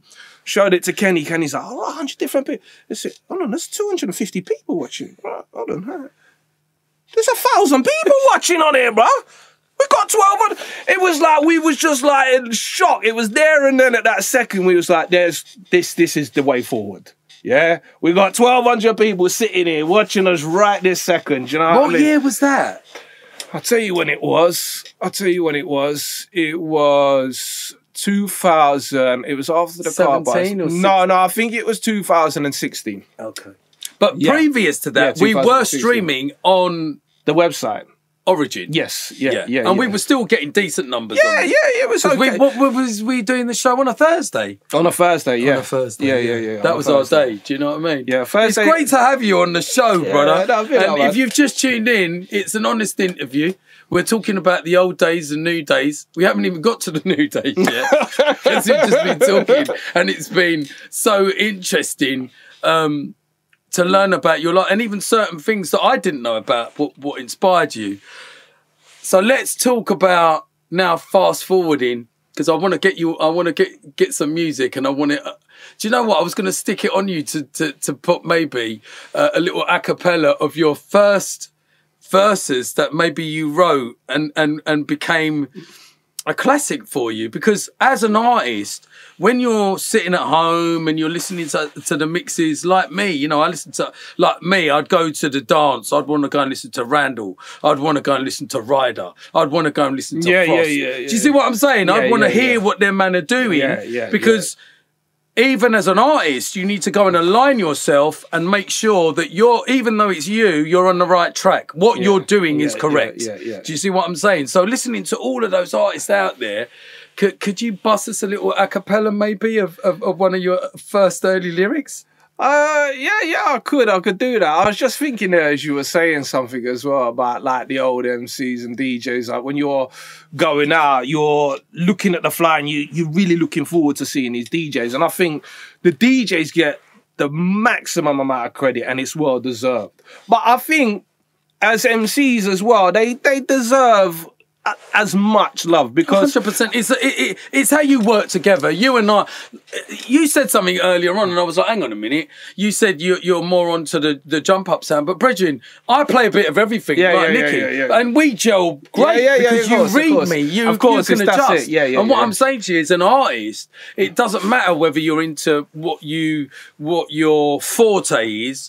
Yeah, all of the MCs out there, the name brand MCs, they can switch to hosting. Yes, and they can and they can switch to the double timing and the, you know what I mean? Like, you've got that, and you've always had to have that, because there's certain places. You know, sometimes the dance is flat. It's not many people. It depends what time you're playing. You've got to adapt. Yeah, no, I say that, and the reason I say it is because it's like, from personal experience. When I used to go out, I remember looking at the lineups. And the first place I'd go would be to the MCs, yeah? I'd be like, oh, blah, blah, blah, blah. And yeah, oh, Nikki's there, blah, blah. It'd be sick, yeah. But I'd be more excited about listening to the MCs. So I know there's other people out there exactly the same. You're there, you're more listening to the DJs. We've all got preferences. But that's, I think, a lot of the time you go into them groups, you know, you see some of these groups that's on the internet. And they're, oh, MCs should be kept away from the scene, this and that. And it's like, we get it. We get that. a lot of people just want to hear the music, and it's that part of the scene.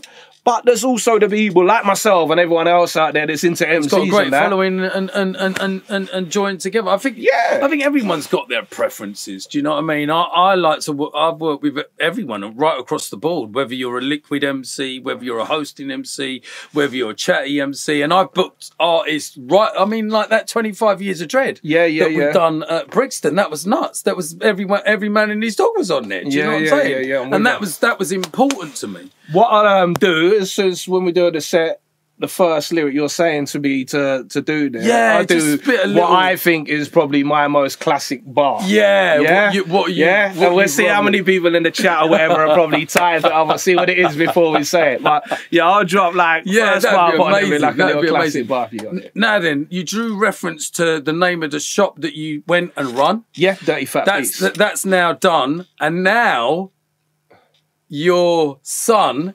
Is now DJing. He is. He's got his first EP. DJ Innovator. Yeah. Right? Yeah. Smashing and you've done some shows together. You've been schooling him up. Yeah, you've been helping him with the production. Yeah. And let's talk a little bit about, because you're a bad man when it comes to production. I'm putting out one of Bellyman's tunes, which has been a bit long. maybe 4 or 5 years, but I'm telling you the tune's bad. Yeah. But that's what I'm saying to you is making music is timeless. I think everybody's got this real kind of urge of urgency of I made it yesterday, I've got to get it out tomorrow, otherwise I'm going to be forgotten. What I think that's drum and bass a lot. That's got not a lot of shelf life. If you're thinking about, but that's because they're making throwaway. That's music. What I'm saying. Throwaway music. But what I'm saying is, when I make a tune or I sign a tune, I look at that tune like that's a piece of artwork. Yeah. That don't really matter when I'm going to draw that tune, because when I draw that tune, people are going to go, right, is that my man? Yeah? Tune, and it stands the test of time. And it does. That tune does. And that does. I was listening to that yesterday. And he made... Did you really? Yeah, I was coming out, I was just thinking, I just thought to myself, because when you made that tune and you said it to me, it sounds like a Dread tune. Yeah. Like, he made a Dread tune. He's like, Ray, I've done this little thing, you know, it sounds like a Dread tune. I was like, send it over. And I was like, right, actually it does. And I smashed that tune.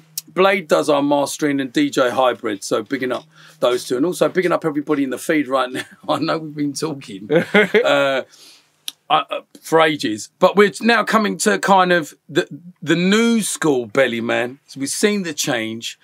I wanted to talk about the car bars because it like you said, it's almost like everything that you've done has almost been a mistake of like it just came round the corner when you wasn't really looking. Fell at my feet, yeah. And it came round the corner, like me, when you most needed it. Yeah. Because that's when it's almost like you surrender and you just say, nah, you know what? And then you just, with your heart and your gut instinct, you just go forward. I mean, that car bars thing, bruv, I don't know why we're not even on TV. Do you know what? I'm proud of it, man. I'm proud of it. And, you know, every single artist that's come through on it, I have to big up all the DJs, all the MCs. And, you know, it's like my baby sort of thing. It's something that people will say to me, are you going to do another one? Are you going to do this? You're going to... I kind of look at it like you just say like a piece of artwork. It's like, I don't want to water this thing down. I don't want to kill it off. I don't want to just do another one for the sake of doing another one. You know, what is out there at the moment is class. It's really good. I look at it and I'm like, you know what? That's really nice to leave. We don't live here forever. You know what I mean? We're not here forever, man. So that's what you leave behind. Just see what I'm saying. Yeah, so it's nice to leave something. And all them little bits of things there, it's like, people wouldn't believe, like, they must see, I don't know, some MCs maybe different. Of course, they're going to be different. But for me, it takes me quite a while to write something and then learn it and kind of get the flow and the style of how I will naturally push that bar out there. It's all right if you're reading something, you're trying to do something now, if I'm doing it here, it will never sound the same as when you've learned it and you've got the flow and you've got, do you see what I'm saying? Yeah, so it's like learning your lines. Yes.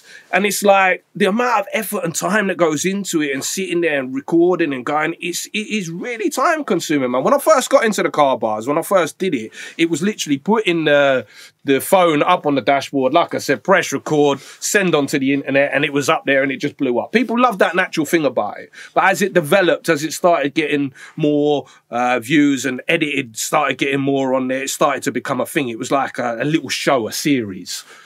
And, you know, I want it to kick off. And I have to say, like, everybody that's shared and everybody that's watched it, and loved it and got it's shared. I feel the same. My family feel the same. Everybody that watches it, and you know, like when there's a premiere or when it's coming out, it's like it's good. It's wicked. You know what I mean? We sit there watching it with Skibs, and yeah, I love it. I really, really love it, man. And I'm looking forward to what I do put out in the future. Sometimes I just got to judge. Is it worth keep doing with the car bars as well? You don't want to kind of, you know, like when you overdo something. You know, when you... How many times do you put this out at the moment? At the moment, I do it about 4 times a year. I was going to put 2 out this year. I left the Christmas one this year. I've done a Christmas one for the last 5 years. And I've been so focused on getting my son's EP finished. He's got a 6-track EP coming out. And I've been guiding him. How did he get into jungle drum and bass? And how old is he? I'll tell you right, he's 19 now, the boy. And he's obviously been influenced of it from me growing up. And the thing that's really surprising about him is his influence and his music growing up was Beatles and, you know, proper old school 60s, proper rock bands. And as he was growing up, I thought, oh, this man, he's got that kind of a influence. That's what he's into. And then, yeah, I just sort of out of nowhere, he started dropping tunes and mixing and doing these little things. And I was like, hold up, where's all this come from? Do you know what I mean? It was like, it just come out of nowhere. One day, mate, I just, he turned from listening to Beatles and listening to all the botches to just started to come in, pick up the tunes, draw for the tunes, started mixing, and I was just in shock. It was just out of nowhere. Like, you know, I did not expect the way he was growing up for him to turn into a DJ producer. I wasn't pushing him. I wasn't putting him down that line. He was... doing whatever he wanted to do. But I think that's not... We were talking off camera before... Blimey, we're still talking. So what? We were talking off camera about how to use them without pressing it onto them. They just love it because they're listening to, like, trap, grime, you know, whatever's going... That's what they grew up with, right? And the tail end of garage, the tail end of jungle. And then their interpretation, it's like when my daughter's drawing tunes, and she's been only going 2 months, but I give her her first set at E1 a couple of weeks ago, and there was no one on the dance floor. There was no one in the club. But I said, you know what? If you want to learn this thing, learn your stripes, 10 till 11, let's see what you can do. At the end of her set, the dance floor was... jam good. And I was like, and even though she knows how to mix but didn't want to take that chance, she just was tune selecting and cutting it in, and that's how I started. Because it's a confidence thing. And she looked over at me and she said to me, you know what, Dad? She said, I feel comfortable up here. And then my nephew was in the dance, who's a big house DJ. His name's Joy Orbison. He went, Ray, she looks like you. She had a little hoodie up. She's just taking her time. And then she looked over and then she went, I think the music's going to save me, Dad. And I went, you know what? The music saved me. Yeah. Because sometimes... Saved a lot of people music, man. Listen, if it wasn't for this thing here, where would you be? Boy, there's a lot of things that would have been negative, but it really has saved my life and saved my soul. And I think the same for you. Yeah, 100%. There's a lot of distractions. The devil's always sitting on your shoulder. Yeah. You always have to lose a lot of people around you sometimes because as you change. And sometimes the friendships that you had 10 years ago are not the same friendships that you have. Yeah. But it's nice to see that your kids want to carry that baton on themselves and earn their stripes. Yeah. I'm looking forward to this EP, you know. Yeah. No, what label's it coming out on? Dirty Fat Beats, yeah. So this is what I was saying. The shop name is now going to be, even though that's finished, the legacy carries on. Which is really good because he got liquidated 2002 and now he's just got back on the board. He's got it all done. He's up with Cygnus. He's got his 6 tracks down. Eksman has been on him for one of the tracks. So, you know, X is, we were talking about him earlier on. Just waiting to see what tune he's coming back on there. Fearless has already done one of the tunes. I've done 2 of the tracks on there for him as well. So I'm really, really looking forward to it. Do you know what? Funny enough, saying it about that, we've done a few little videos. You know, you get that, they're meme videos. He's got millions of hits on there. People are going mad for the tune. So already he's got a little hype for the production side of things. You know, it's hard to get that spark. Of course. And that, I'm kind of gassed for him. And that's why I say going back to... more concentrating at the end of this year of getting his EP out there, getting his music, because that's where the focus is now. It's helping him. Do you understand what I mean? I'll be my MC. I'll do what I'm doing, but it's about passing that baton on now. And I really wish him all the best there with the music, because it's all the years of sitting there trying to make this music and all. It's not the easiest thing to do, is it, Ray? It's not. You gotta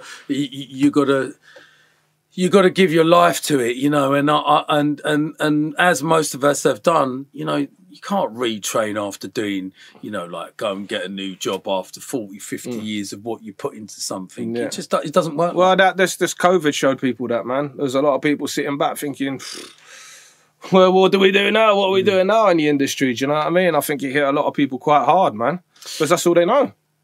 Who would you like to thank?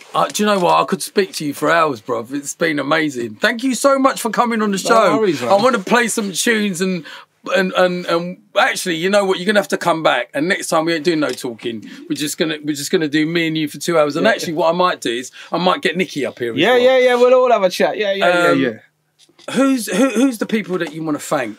You know, there's a few people I got to thank, man. I got to thank yourself. I remember the early days, man. Like you say, you'd open the door for me. Like, I remember Brocky. Brocky's another guy in the scene influence. I remember one time giving out CDs back in the day. You know what it was like outside the dance. I'm standing outside breaking, and we're giving out the CDs. And I was like, I don't know if he has sort of gone back as I'm on my way out. I see Spa. We've done this mix together. I said, yeah, man, I'm done up there. I said, he's ended up giving Brocky one of the CDs on the way out. Brocky's come up, put a big status up the next day. He's like, yeah, that Bellyman, that Spa smashed it. Old school work, handing out CDs and blah, blah, blah. And I remember like the status of it popping off and all that. And then he got us up Cool FM, and you know, he showed us a bit of love, man. And I was like, we got him down to do the show and that. And then I have to big up Nikki.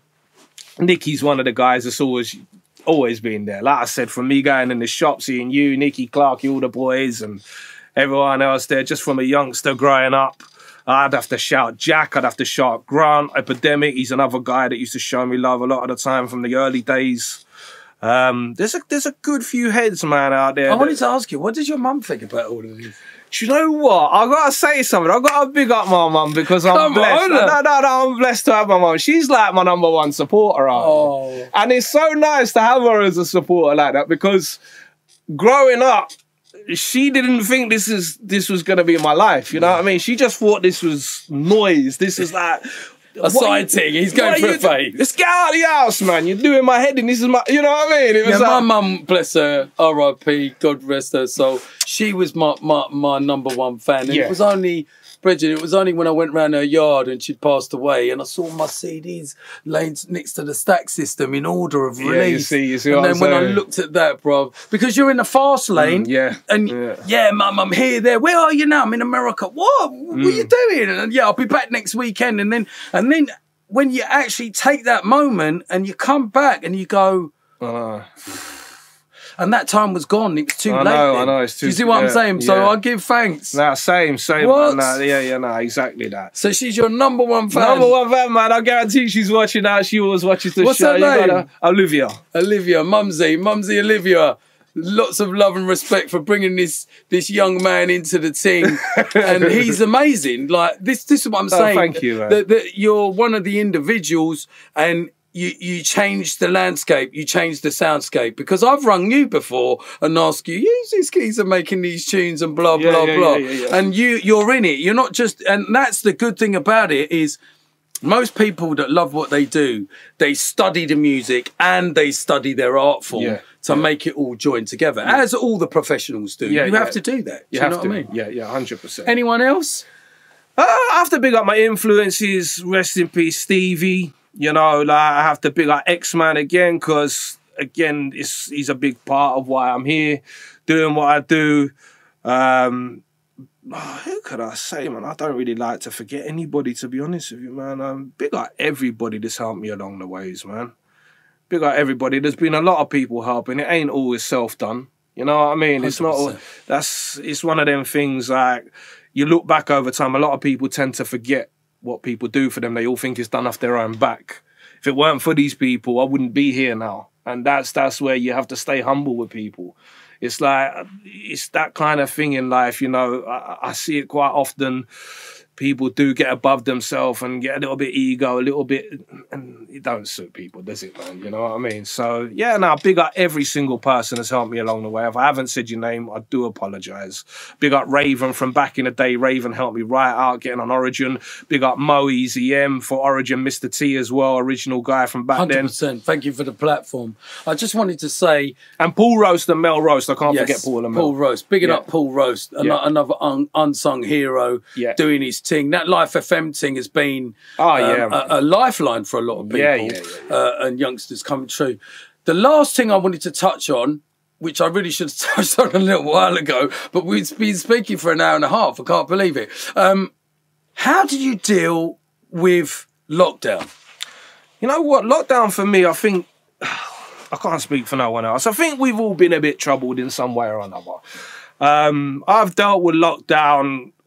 well enough because I've got my social media, I've got my things I have to do every day, I still got my work, I still got projects that I've got to get on with, and I still do the Bellyman show. So I'm still busy.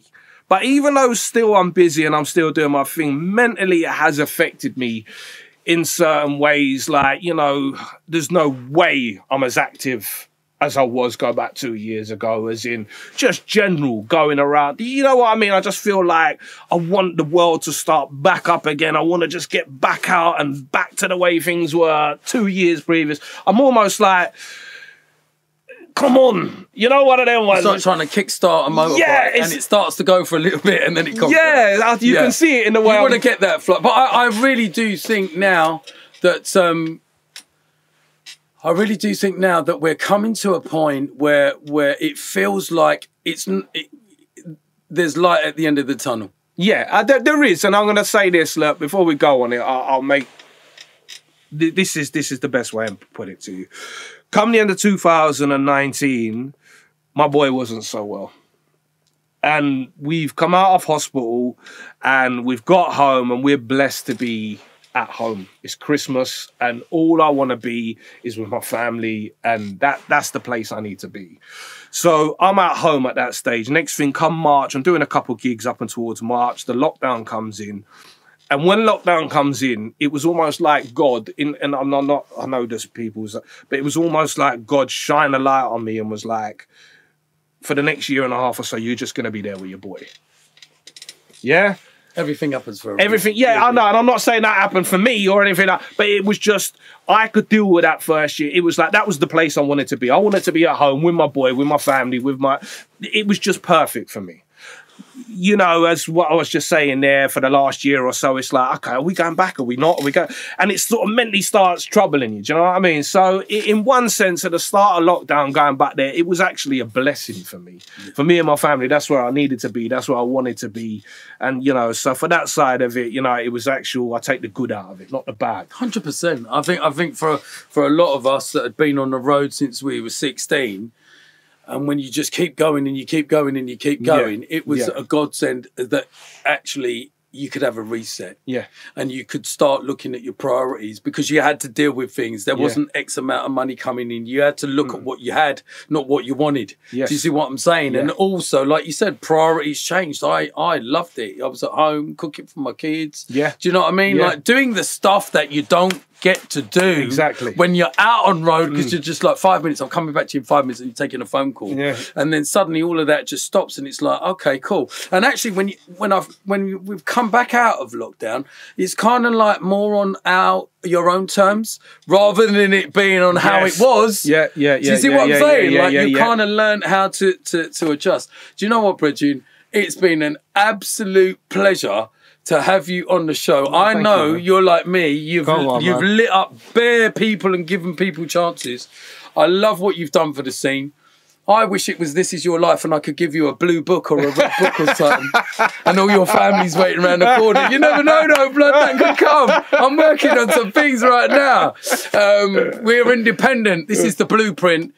We shine a light on people that have made huge and massive, like... Milestones. I mean, this, you're a game changer, brother, and I'm not just saying that, but that what you've done, and what you've helped other people with, and what you've done with Harry Schotter and Skipper and Shabba and just one more thing. When it come to the thanks and all that, there, I have to big up all the MCs as well, because there's one project I'm really proud with that we briefly spoke about. That I really, really give thanks to every artist that took part in it, was the hashtag Drop the Knife, Value Life. That was started, and the reason that come along in the first place was because Jason Isaacs was killed in Norfolk. I think it was 2018. And he was killed just right by my mum's, right in Norfolk, right near my mum's, and his dad and mum used to come down to the spot where he was stabbed, and it was heartbreaking. It was heartbreaking. And I remember coming out, talking with him and speaking with him and saying, look, and it was the second lad up my mum's road in, you know, in the space of 6 months that was killed. And I was thinking, look, I've got a bit of a platform here. I've got a bit of a something. Is there anything I can do? Is there anything I can try and do to sort of make an awareness, anything? I know I ain't going to stop. You know, is there anything? And that was it. That was the idea. That was how it come about. Fearless was with me. It's me, Fearless. Big up Fearless. You know what I mean? Big up Fearless there as well. And it come apart. And so many MCs at that stage there come in and got involved, and it was such a big movement at that time, you know, and I was so proud. I was getting up every day, my mum was on the phone, another 3 videos are coming out, can you believe this? And I'd watch it, and you'd see, like, you know, how much it's affecting people and how much people wanted to be involved with this and try and get their message across. And when I look back on my memories and I see these MCs, I'm so proud of them. I'm so proud of what, you know, we achieved as a unit there, as people, because even if it did just stop one kid from thinking, you know what, I ain't going to bring the knife out. But if it just stopped one person, we always hear that same 100%. Sort of thing, but it was all worth it. I think with the government closing down youth centres and safe places to go, and the youths then were on the postcode thing and this, that and the other, there needs to be education and there needs to be safe places. And also, if they could go to a youth place where you could learn a bit of boxing, a little bit of drama, yes. A little bit of how to DJ. You know, they only need to call upon us and we'd be there in a minute. Yeah. But maybe that's something that we can talk about and start to organise, because it's not getting any better out there. Do you know what I mean? Yeah. And with this, and also, you know, with the kids as well, with what's going on, I deal with social media like you. I go on, I post, I come off, and I'm not interested in hoo-ha. If you like it, I'm happy. That's if you don't, let's try again. Yep. I'm not, you know, we don't tear down, we build. No. And that's what it's about. All creeds, all colours, all genders. Do you know what? It's been an absolute pleasure. I don't even want to play no music. I want to keep talking to you, but I want to... Let's give them something. I want to give them a little something, you know what I mean? Yeah. Like, they deserve a little something. And, yeah, definitely. Hashtag Drop the Knife and Value Your Life. Bigging up Brocky, I know, because he's been on that. Bigging up... Also, Arsenal, I watched them the other day with Ian Wright and also... Idris Alba and Arsenal were dressed all in white that day, so it was like, you know, no blood on and trying to get it through to those youths. Don't go out, stay in your yard, be comfortable. Do you know what I mean? Think about what you're doing. 100%. It's the families as well. It's like, I think, like, it's all right, you know, the youths having their problem and dealing with their problems, thinking this and that, whatever it is. It's the families that get left behind. It's that have to deal with it. The mums, the dads, the brothers, the sisters. You're not just ruining the persons, like killing off. It's what they're leaving behind, man. It's ruining, the after effects. Yeah, it's the after effects, man. And, you know, like, it's deep to everybody. And it's just got to stop, man. I know our talk ain't going to stop it, but... At least it's raising awareness. At least it's raising awareness. Well, that's what we're here about. Yeah. So bigging up everybody that's tuned in today. It's been absolutely banging. I can't tell you. I was so excited that I was like, because like I said, you really helped me in the early days, and people wouldn't even know that. They're just thinking, yeah, Ray's doing best trends. And I'm thinking, well, but it all came from the combination that we had. Yeah. And that's got to be more than 10 years ago, blood. Yeah, well, like I said, if you're going back on history there, man, I remember coming back in the shop, 93 and all that. I don't know what times you were in there, but I remember the growth of the shop, the changes of the shop.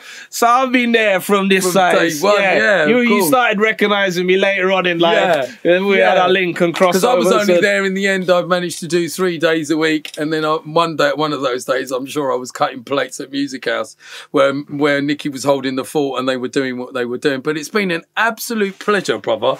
Seriously, like, wow. Big up, you know, man. What I mean? And I'm glad you're here. Up. I'm glad you're here. Listen, we're going to get your son on, maybe on the next stream, and do a little, let him have a little wicked, play. Man. And then come and do wicked. Thing. Right, we need a mic, and let's start. Hey, look. Everybody, I'm a lot higher today. Look, he's got a mic already. Oh, you got it. Sweet, yes. Thank you. Do you know what? I think we're just going to have to go straight in, aren't we? Yeah, man. Let's have a look.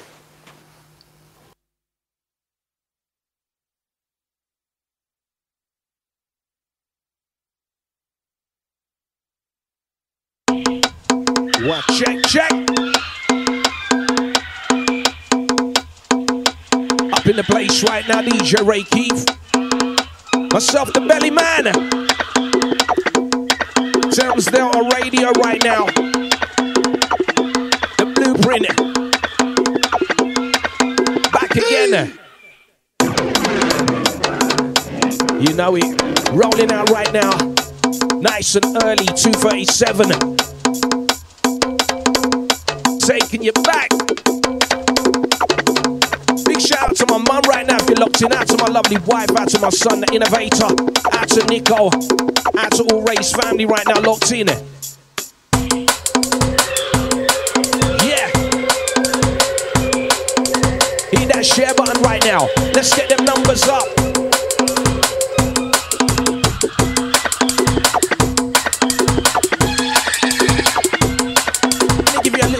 Or so. Out to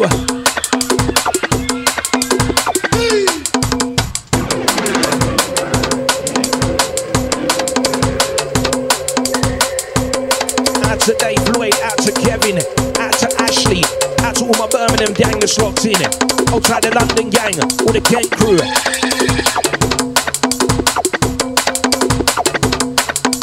Big up to Ray Keith, thanks for having us down here today, man. We're taking it back to all the junglists, all the original gang right now.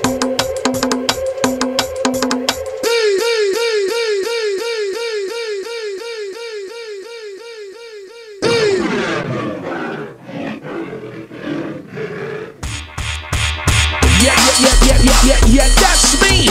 The bass too dark, Bassman MC, right in that corner. Trigger MC, what would they represent? That's the SDC. Bussy, Stormin RIP. Oh, oh, oh, oh, oh, oh, that's Skibadee. You might get punched in the face, shots on MC. Big Bad Salami, one Shabba, Black Carbon, Shalla, Spider MC. Semi Automatic, one Light XC. I'm giving all the jungle, that's the net MC. Boom, boom, boom, fearless MC. There's a fire in the hole, one Light Foxy. I'm gonna get him up, GQMC. I'm gonna move your body plenty. R.I.P. for the Stevie Ipony, come on. Ray Keith in the place right now. Sam's down to radio. Rolling on. No rest for the wicked. Oh gosh. Let's do it, let's do it. It's been on, hot minutes since we've been up in the wind. Setting the levels, the belly way I were fully equipped. See us last time in the whip, it was sick. Flipping the script, it was lit. This time we're going for 1 million video hits. Hard spitters, natural bar killers. When we spit the lyrics are the illest. Dropping, freezing, cold, we are the realest. Lyrical style and poetry with no limits. Back in the whip and flipping it, now we're going writing. Ray and the belly man time to start writing. I know you're watching, you know it's exciting. Big up everybody locked in, who supporting. Time to catch a vibe, it's time to do it proper. Remember Christmas Day, Skibadee and Harry Shotter. The writers, the rhymers, the energizers. When it comes to spitting the bars, we are the finest. Live right now, it's the blueprint, baby.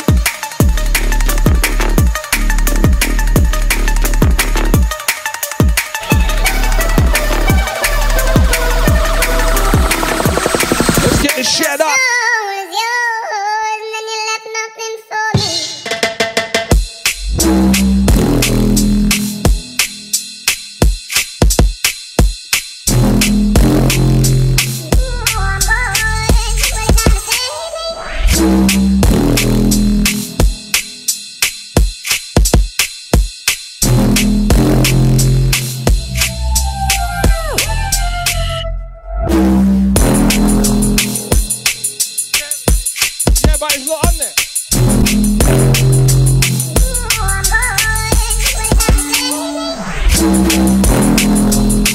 That's all the gang locks in.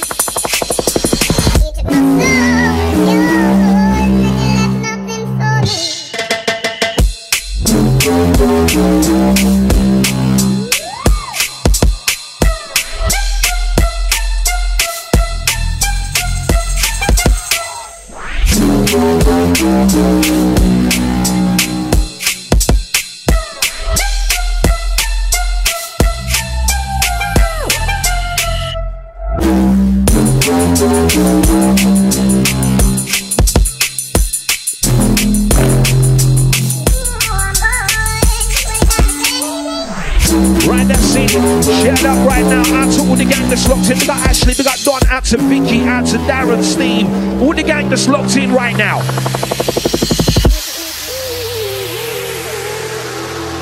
I don't know why the first one didn't come up. We're all locked in live right now. DJ Ray Keith, myself, Bellyman, live on the Blueprint. Out to all the gang that's locked in.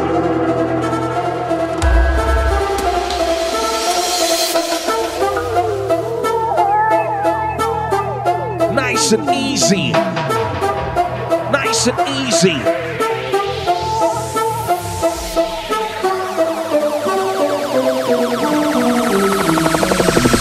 took my soul as yours, and then you left nothing for me. What that song? Big mistake, disrespect, drum and bass, that's all. Big mistake, if you don't come break, that's all. Big mistake, that's all. Big mistake, that's all. Big mistake, I give it the real deal. Give it the top spiel, give it the real feel. I'm dropping the bars deal. I'm here like hard steel. Nobody stands still. Check out the real skill. This shit is unreal. One shot, shoot, kill. Sick and tired of all of my blaggers. Why you leave me something beggars? What the hell is wrong with these brothers? Back to back, I mean, are they bunkers? Could have been a wine, could have been a flow, could have been a slide, could have been a blow, could have been a high, could have been a combo, could have been a vibe. Right, let them know. DJ Ray Keith. Live right now. Feel the sub low. Let's go.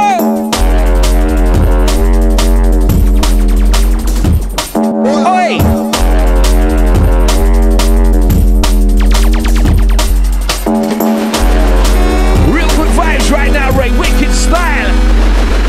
What push it, but push it, but push it harder. It's DJ Ray Keith going darker. What push it, but push it, but push it harder. My DJ, yes, selector. Hold on. Ha. Tick, tick, tick, tick, tock, boom. Tick, tick, tock, but boom to the beat, not stop. Wait for the bass, wait for the drop. Coming in, old school, creaming the crop. On the belly, but I don't flop. On the wall, on the way to the top. Spin the bars, I made the party rock. Got some working around the clock. Cold like snow, heat them hard with a lyrical flow. Spin them up like a tornado. Direct heat like torpedo. Ray Keith on the Blueprint Show. Ha! Come with it. Come with it. Ray Keith, whenever the mix, whenever the mix, whenever the mix, whenever the crossfader, what Ray Keith, the battle exor, whenever the mind. The mic off, whenever the mix, whenever the mix, whenever the mix, whenever the cross radar. Danger, danger, danger, we bring the fire. That's everybody locked in, we got all the youngers. All the olders in the game right now. You know, we'll drop the night, back you light, and now with the hype. We'll drop the night, back you light, and now with the hype.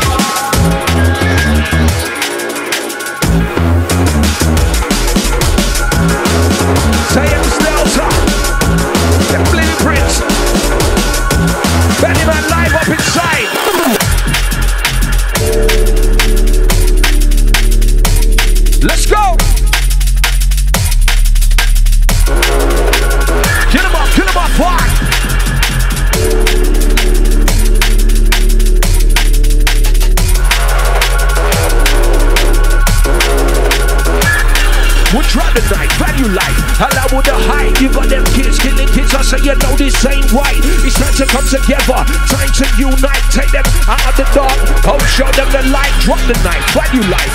Hello with the hype. Kids killing kids. I say you know this ain't right. It's time to come together, time to unite. Take them out of the dark, help show them the light. I'll educate that young. I mean some real education. This is real life shit. This ain't no PlayStation. Street life, streetwise, real situations. Using my skills to teach the next generation. Yeah, there's money on the street. Everybody has to eat, but it's a man worth dying for a 10 bag of weed. I see a man die for less. Get stabbed in his chest. Rough by combat, you got laid out to rest. This is real life, real life, real life shit. I'm talking real life, real life, real life shit. I give it that real life, real life, real life shit. When it comes to Ray Keith, we give it that real life shit. We're not playing around right now. We're doing it proper.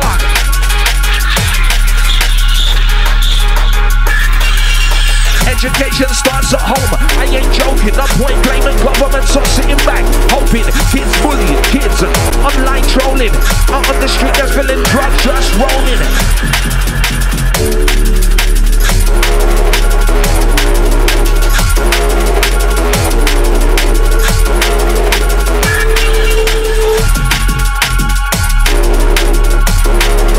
Absolutely wicked right now.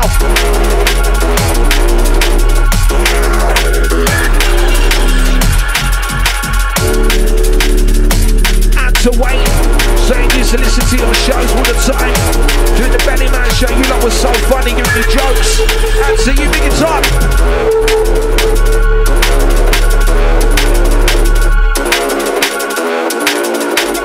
Watch out, watch out.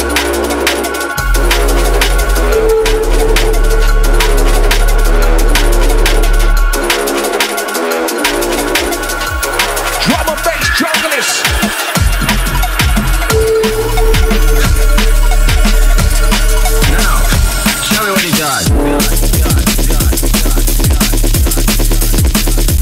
Dirty, dark and dirty, nasty and grimy. Vibes in the place, so you know we gone. It's like it's DJ Ray Keith, it's that DJ Ray Keith, it's that DJ Ray Keith.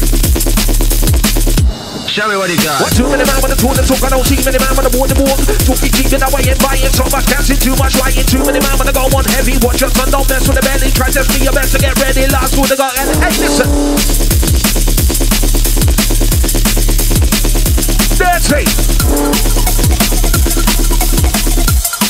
Now, show me what he got. What, too many man wanna trash it, trust me, not many man wanna back it, slack it, trash it, get man whack it, damn it, crystal, bubbling, champagne, crash it, everyone is on that pack it, rack it, come on, back to back, we gon' smack it, you know what's good, what's happening, straight to the point, you know what's cracking. And to the gang right now, early doors, and to my worldwide crew. Show me what you got. Let me tell you about Tyrene. They're from the ends, hot cheek shots, Cali green. Very fit body, pretty face, fresh, very clean. I'm a glass figure like a lift at our magazine. One with the DJ Ray Keith.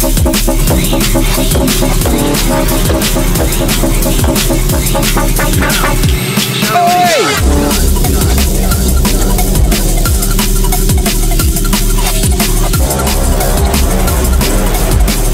Watch this, watch this.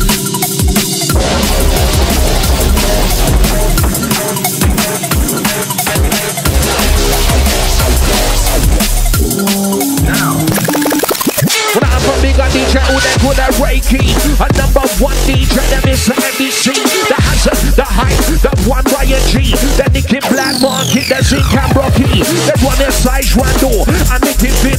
Now when they're in the dance and everybody's raving, and if they're not moving, head is bouncing to the drum and bass music. It's amazing, Ray Keith. Oi! Outside the game, we got the Fabio. Outside the groove right now, we got Charlotte the Baby.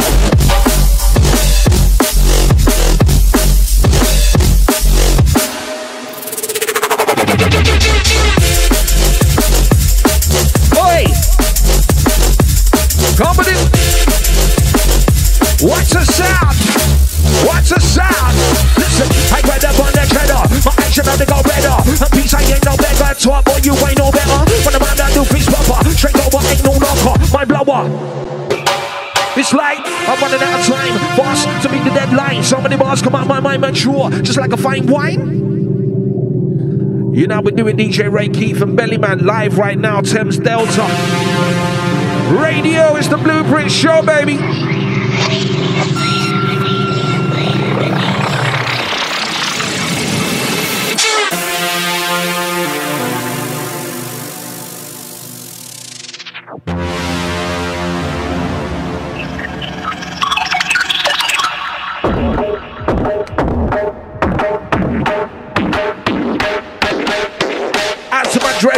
Right now, well, it's on the mic, cause I deliver for supplier. I'm right to survivor. I get that tiger. Every day you wake up, get a little bit wiser. And then I lost my life, but I'm back. I'm a fighter. Back on the drum and bass to get that crowd hyper. Back in the day, I see I raise up your lighter. Nowadays, it's my bones that shine brighter. R.I.P. to the one Stevie hyper, journalist soldier, originator, best MC ever. You're in the teacher, positive vibe and energy around. So I can't keep the happy. No, I can't keep the happy. Well, I can't keep the happy. Can't keep the happy. I'm a drum and bass running. Check it, what's happening?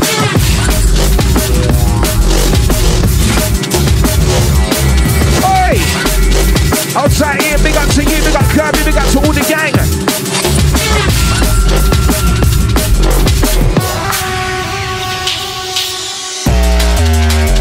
Oi! Yup, Detroit!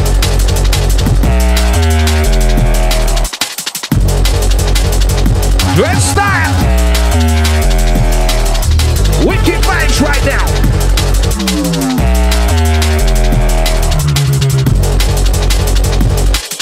What? Yep. That's right. It's Ray Keith. Yep. That's right.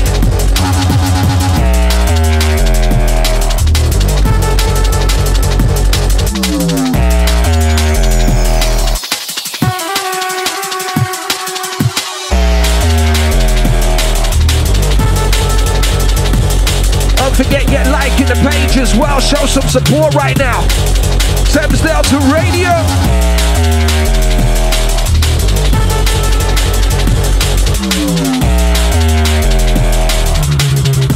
Tuesday 1 till 3 business.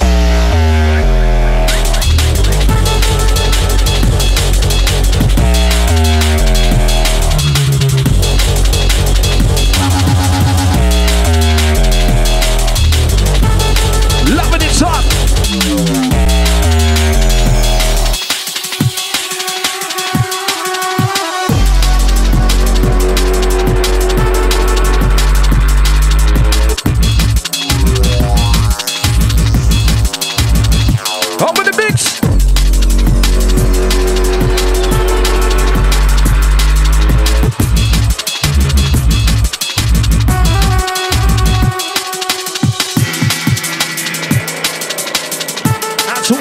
Gang right now. Don't forget, put your locations. Outside Jenny. We got Joshua. Out to Ian. Out to Terry. Out to my crew in Ireland. The slot team.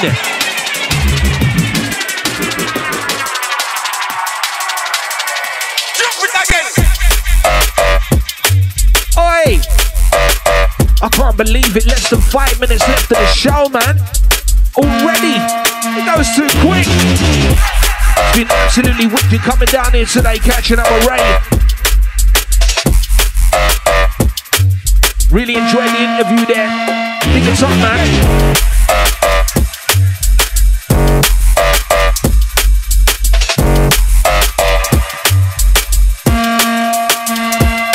You know I feed the weed fever, now we get them darker. Where's the bag of weed? That's how we call them marijuana. Got the way we do, and the band they call it Shiva. One hatch, I said it, one isolator. Miss DJ Hera, Galamera Terra, a 1047 we drink raw, it's in a cellar. Then you chop it down, you put it in a Rizla. When you burn it down, so you end up in a niche. You got that new purple power, a mother sativa, the kind of weed I see you burn up in a pipe. When you take it down, make you feel right. My favorite weed is outside Northern Light. You got that Buddha sister, Willie Jack Brainer, Island Sweet Skunk, California in the car with the real McCoy cheese, and Sensei Star, then Lick Silver Haze, Hawaiian Sativa. To the blazers, you know.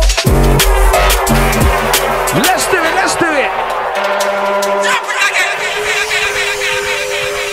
You know what it's about. Last tune right now. Ray Keith, Bellyman, Thames Delta Radio. The blueprint.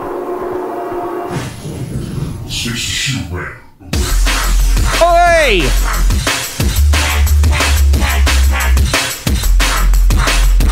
Last track right now. Right, let's give it one more bar before we go.